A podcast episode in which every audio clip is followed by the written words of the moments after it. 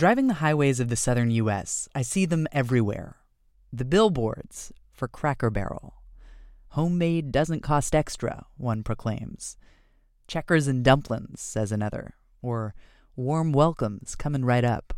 And it's a combination of this comfort and consistency and ubiquity that makes Cracker Barrel not just a haven for many people, but perhaps the country's leading definer of Southern food culture. You're listening to Gravy. Gravy, gravy, gravy. Stories of the changing American South through the foods we eat. We are a production of the Southern Foodways Alliance, and I'm Tina Antolini. Today, Besha Rodell explores the cultural context of Cracker Barrel.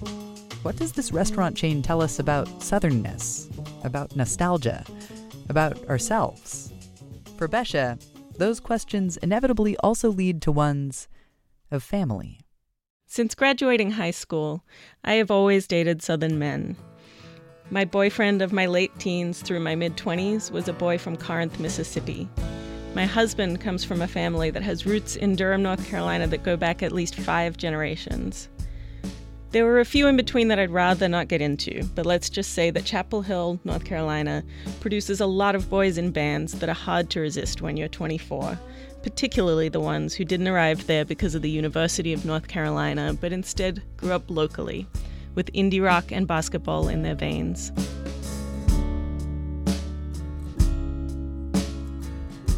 I am not a Southerner, at least not in the American sense of the word.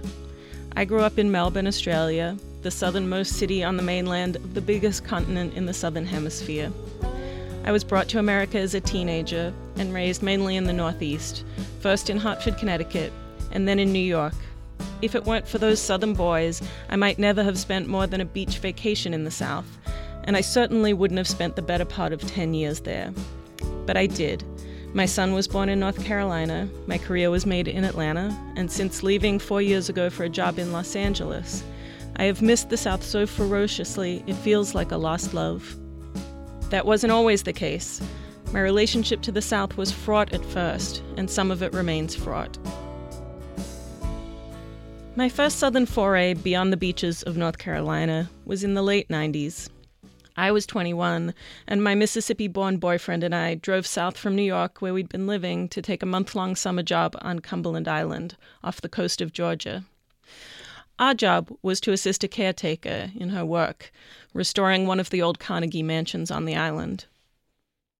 On Cumberland, the caretaker we worked for was a tough woman named Brenda, who wore earrings made from the penis bones of armadillos. She was excited to introduce me to my first real Southern food, a big pot of chicken and dumplings. It looked and tasted to me exactly like a mix of glue and baby food.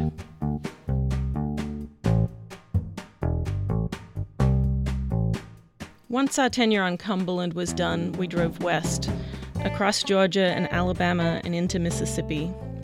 We stopped along the way at the home of the boyfriend's grandparents, who lived in rural Georgia. Dining out with them was my first experience with the kind of southern salad bar that has very little green on it, but three kinds of Jell-O. At the grandparents' home, and then also in Mississippi at the boyfriend's mother's home, I was served casseroles and Jell-O salads and potato salads with a lot of sugar in them. I worried I might die of scurvy from lack of fresh vegetables. When the grandmother asked me what I saw as the main difference between Southern and Northern cooking, I said, "I don't think Northerners put as much sugar in their food." This was not the answer she was looking for.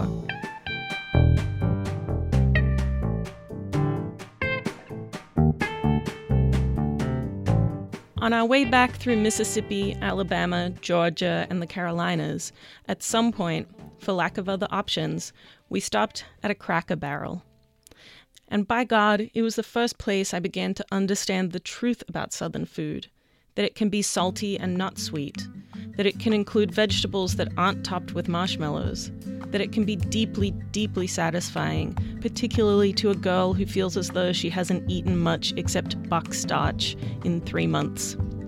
Here were turnip greens with funk and nuance, a place that served fried chicken livers that retained their creamy innards, a place where the corn was sweet and fresh and not doused with mayonnaise or whatever that acrid creamy stuff was in all the corn casseroles I'd been served in Mississippi. For those of you who have never eaten there, I'm not going to tell you that the food is great, but it's probably better than you think it is. I marveled at the country store kitsch and felt desperately sad for the antiques that had met their fate as dining room decorations for a highway side chain restaurant. But Cracker Barrel was, for me, one of the first indications that I might come to love Southern food.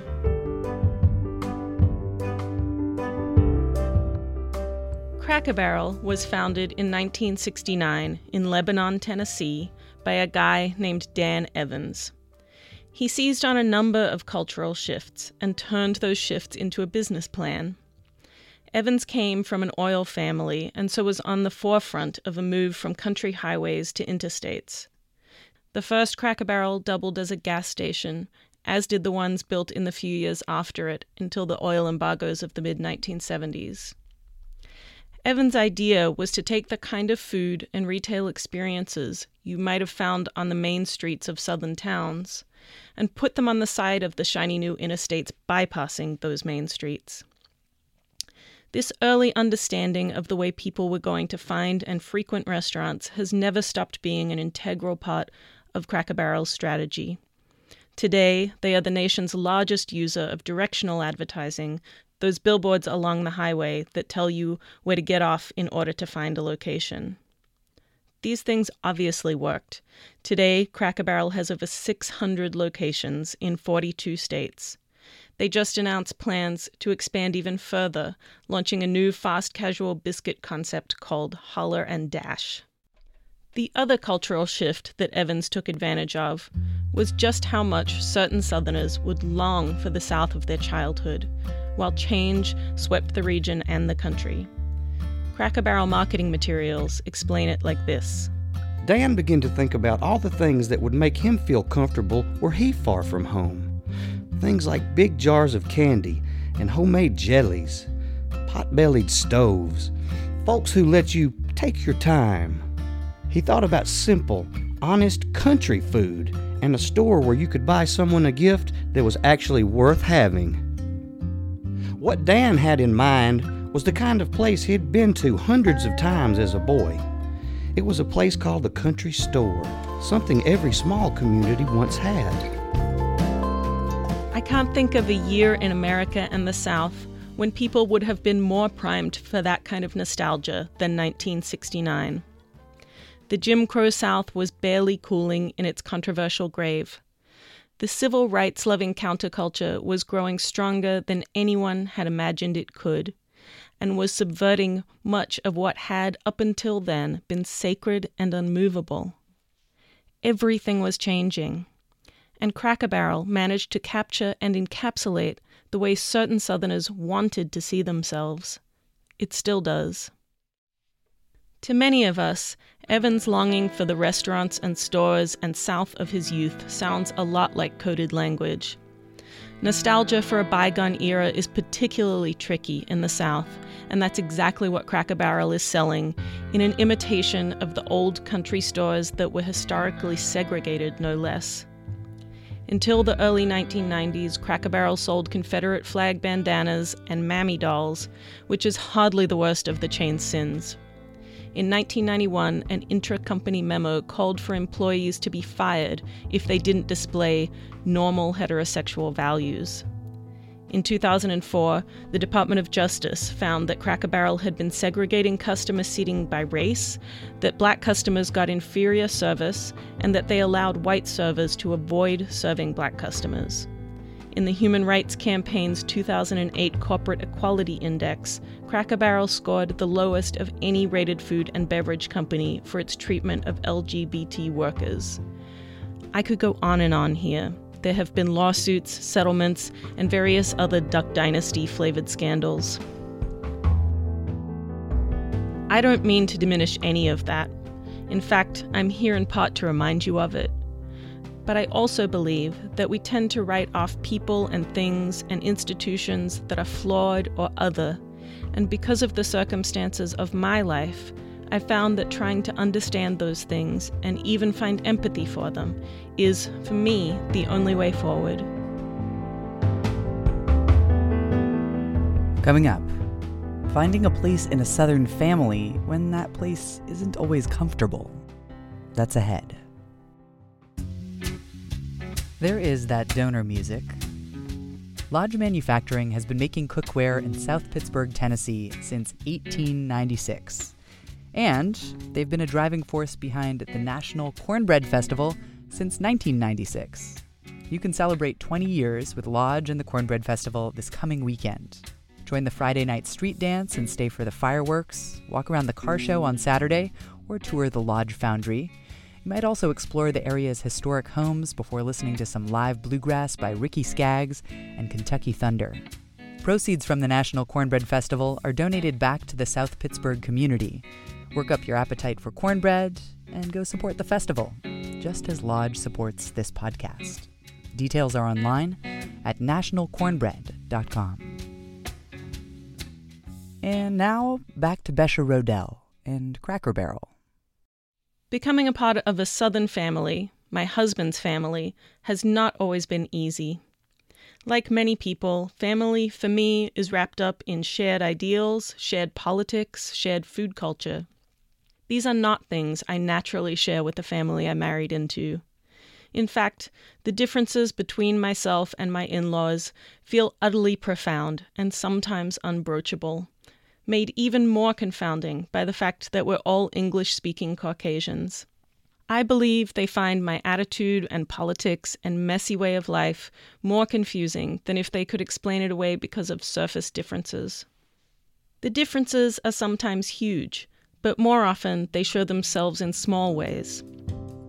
For instance, my mother-in-law has struggled to understand my love of vintage things. Occasionally, when we're on vacation together, she'll suggest a trip to the local antique store, which I know is a concession for her, a loving attempt to find common ground with me. And so off we'll go to the antique store, and if it's the kind of store I like, the jumbled, dusty kind, she'll try not to look too horrified. But when I find something I actually want to buy, she's been known to say, "Well, Besha, that's just old." In turn, I don't understand her appreciation of the faux shabby doodads at the Cracker Barrel country store. To her, those are cute and not so old. This seems like a little thing, but in some ways I think it sums up a huge amount of our cultural divide.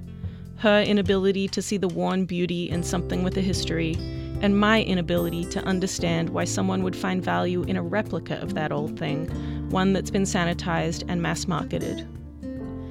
And yet, I consider the Cracker Barrel country store a triumph of marketing genius. There is nowhere else that so perfectly encapsulates the aesthetics of a certain kind of Southern lady, where that lady can get a pastel-colored cotton tunic like the ones Paula Deen wears, a pillow with inspirational phrases embroidered on it, Christian-themed fashion jewelry, seasonal lawn ornaments, and a box of old-timey peppermint sugar twists. It does all this without being overtly gaudy, and these days, there's a Pinterest-y, shabby chic vibe to the place, especially if you don't look too closely. And then there's Cracker Barrel's audio book lending library, from which you can borrow an audiobook at any location and return it to any other. I believe that it has seriously expanded the literary horizons of many retirees, particularly those who spend a lot of time in their R Vs. In the past ten years, Cracker Barrel has also become a major player in the country music business, with its own recording label that has put out albums by everyone from Brad Paisley to Dolly Parton. Albums sold exclusively in Cracker Barrel stores have gone gold. I have to imagine that part of this success comes from a customer base that perhaps hasn't figured out iTunes. But it's also a commitment from Cracker Barrel not to leave those customers behind, just as Evans' nineteen sixty-nine conception of Cracker Barrel was a commitment to hold on to a past that was fast disappearing. Evans gifted the South with Cracker Barrel and its fake old country store, exactly at the time when the South was losing its real country stores, just as Waffle House came along, right as we were losing the breakfast counter, and C V S and Rite Aid became ubiquitous just as the old Main Street pharmacy slash soda fountain was disappearing. I understand why people like my in-laws miss that past. And I even try, through gritted teeth sometimes, to have empathy for those who are quickly losing the comfort of their cultural dominance. I keep thinking of something I heard in a documentary about Jesse Helms, the longtime North Carolina Republican senator. In this documentary, the author Alan Gerganus said that living in North Carolina was a little bit like being in a science fiction movie. I'm paraphrasing here, but he said, "You go to the mall and look around at all the nice people, and then you realize that something like fifty percent of these nice people voted for Jesse Helms, and you feel as though maybe everyone will peel their faces off and reveal themselves to be monstrous aliens. How could these people, these nice people, love and trust a man who once tried to make America's first black female senator cry by singing Dixie to her in a congressional elevator?" I've now spent fifteen years of my life counting these very same people as close family. Once, on vacation with their family friends, a discussion came up about Barack Obama's connection to the Reverend Jeremiah Wright. Someone said, "You can tell a lot about someone by the company they keep. How could he spend so much time with that man and not share at least some of his views?" "I spend a lot of time with y'all," I said. I know there are Southerners and Australians and Koreans who feel this way about the families they were born into. We love them, we try to understand them, we struggle with how to love them wholeheartedly while still acknowledging the unbroachable chasms that exist between us. I see Cracker Barrel a little bit like those people in our families, that one uncle you have who is old-fashioned and lovable, but also deeply morally flawed. Oftentimes these days, like Cracker Barrel, that guy is trying to do better, but you get the feeling he wouldn't if he didn't absolutely have to.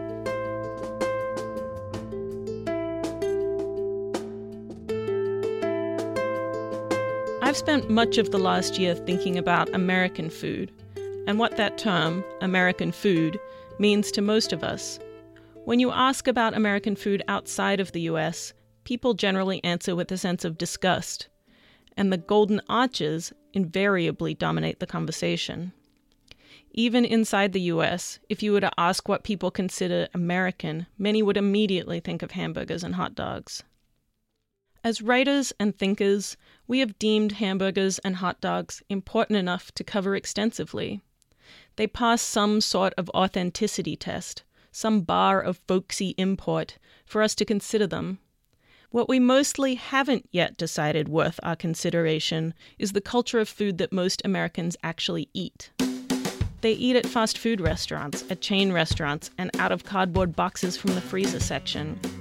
I can't think of any other country where the things we focus on in the food media are so vastly different from what the population itself eats. This is partly because we'd like to change what people actually eat, and in some ways that's a noble cause. There's a real aura of shame surrounding our country's true gastronomy.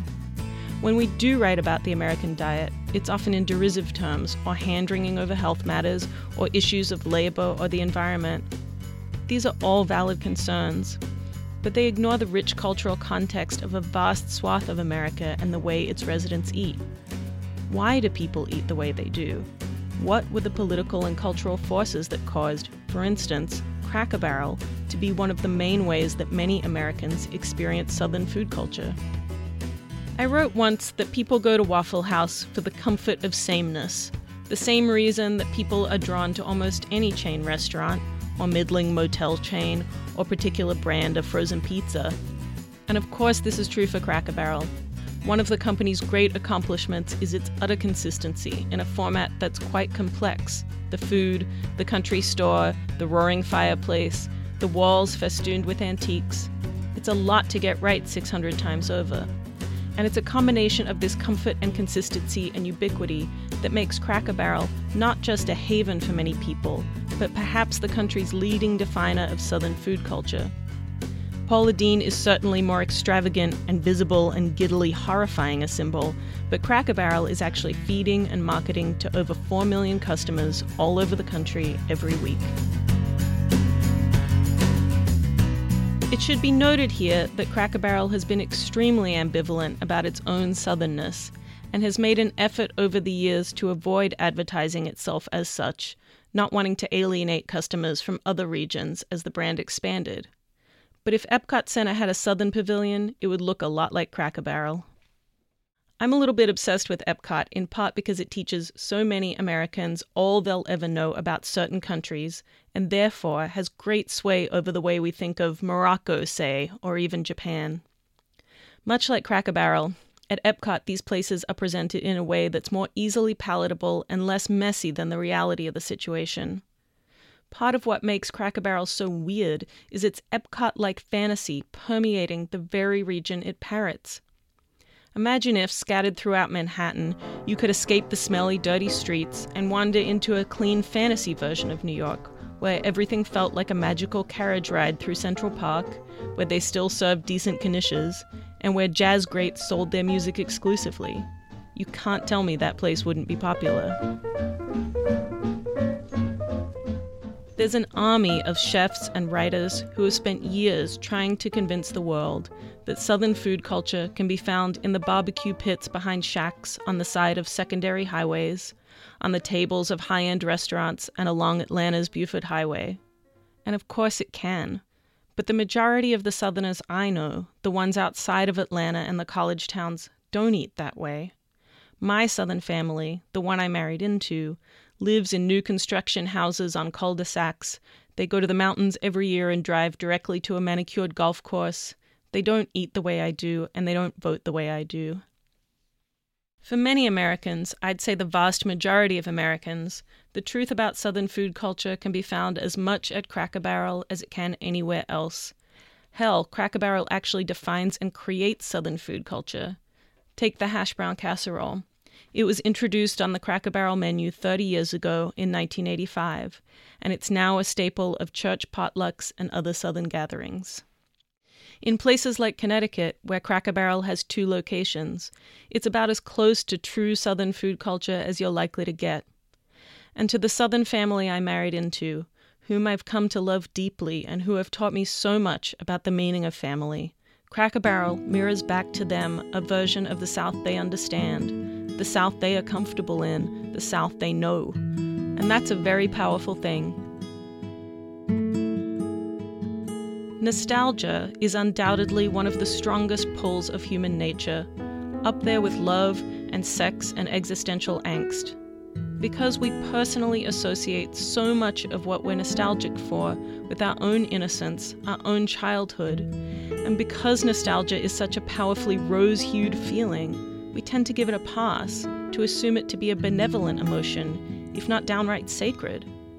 This is a huge part of the Southern struggle, the necessary rejection of nostalgia as it relates to things that were sweet for only one privileged population. And yet, that rejection goes against human nature. It feels like a betrayal of our own faultless childhood souls. I'm nostalgic for those Chapel Hill boys, for the wilds of Cumberland Island and the innocence of that first Southern summer, for a time when things were less complicated. If Cracker Barrel has taught me anything, though, it's that you should question your own nostalgia as ferociously as you question your darker emotions. Nostalgia will betray you. It will betray us. Cracker Barrel also taught me how to love the hell out of a turnip green. And for both of these lessons, I am grateful.